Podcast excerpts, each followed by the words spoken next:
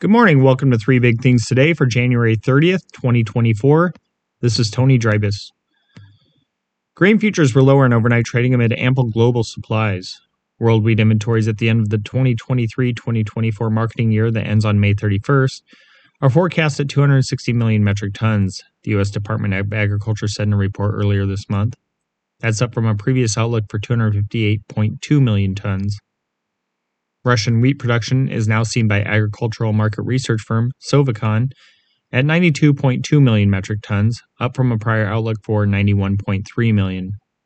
If realized, that would be an above average crop, leaving Russia with huge stocks, SovEcon managing director Andrei Sizov said on social media.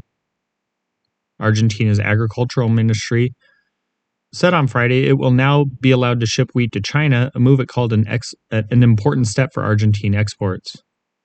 In the U.S., meanwhile, ample rain has fallen in much of the southern plains and eastern Midwest, where hard red winter wheat and soft red winter wheat, respectively, are dormant for the winter, according to the National Weather Service's precipitation page. The moisture has likely improved crop prospects for overwintering plants. Wheat for March delivery dropped seven and a quarter cents to 586 and a quarter a bushel overnight on the Chicago Board of Trade, and Kansas City futures lost five and a half cents to 612 and three fourths a bushel. Corn futures declined 3 cents to 437 and a quarter a bushel. Soybean futures for March delivery fell 11 fell one and a half cents to 11.92 and three fourths a bushel. Soybean soy meal was up $1.60 to 355.90 a short ton, and soy oil lost 0.36 cent to 45.19 cents a pound. Inspections of soybeans and wheat for export declined in the week through January 25th, while corn assessments improved, according to data from the USDA. Soybean inspections last week were reported at 889,717 metric tons, down from 1.18 million a week earlier. That's also down from the 1.93 million tons examined during the same week a year earlier. Wheat assessments came in at 264,666 tons, down from 315,186 tons the previous week, and well below the 446,118 tons inspected at the same point in 2023. Corn inspections rose to 901,958 tons from 746,933 tons the week prior and 544,456 tons at the same time last year.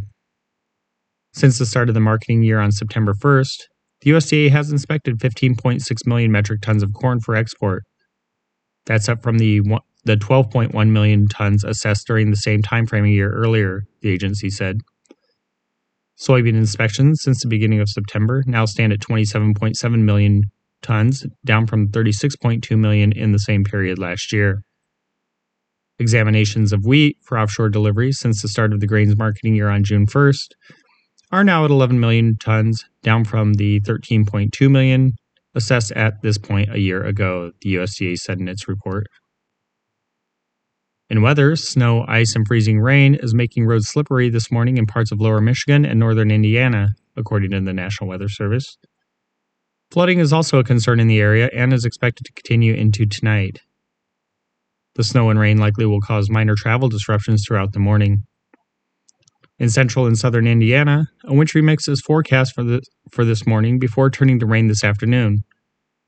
A brief period of freezing rain will be possible tonight in southern Indiana and northern Kentucky, the National Weather Service said. A thin glaze of ice may occur on bridges, overpasses, and untreated roadways.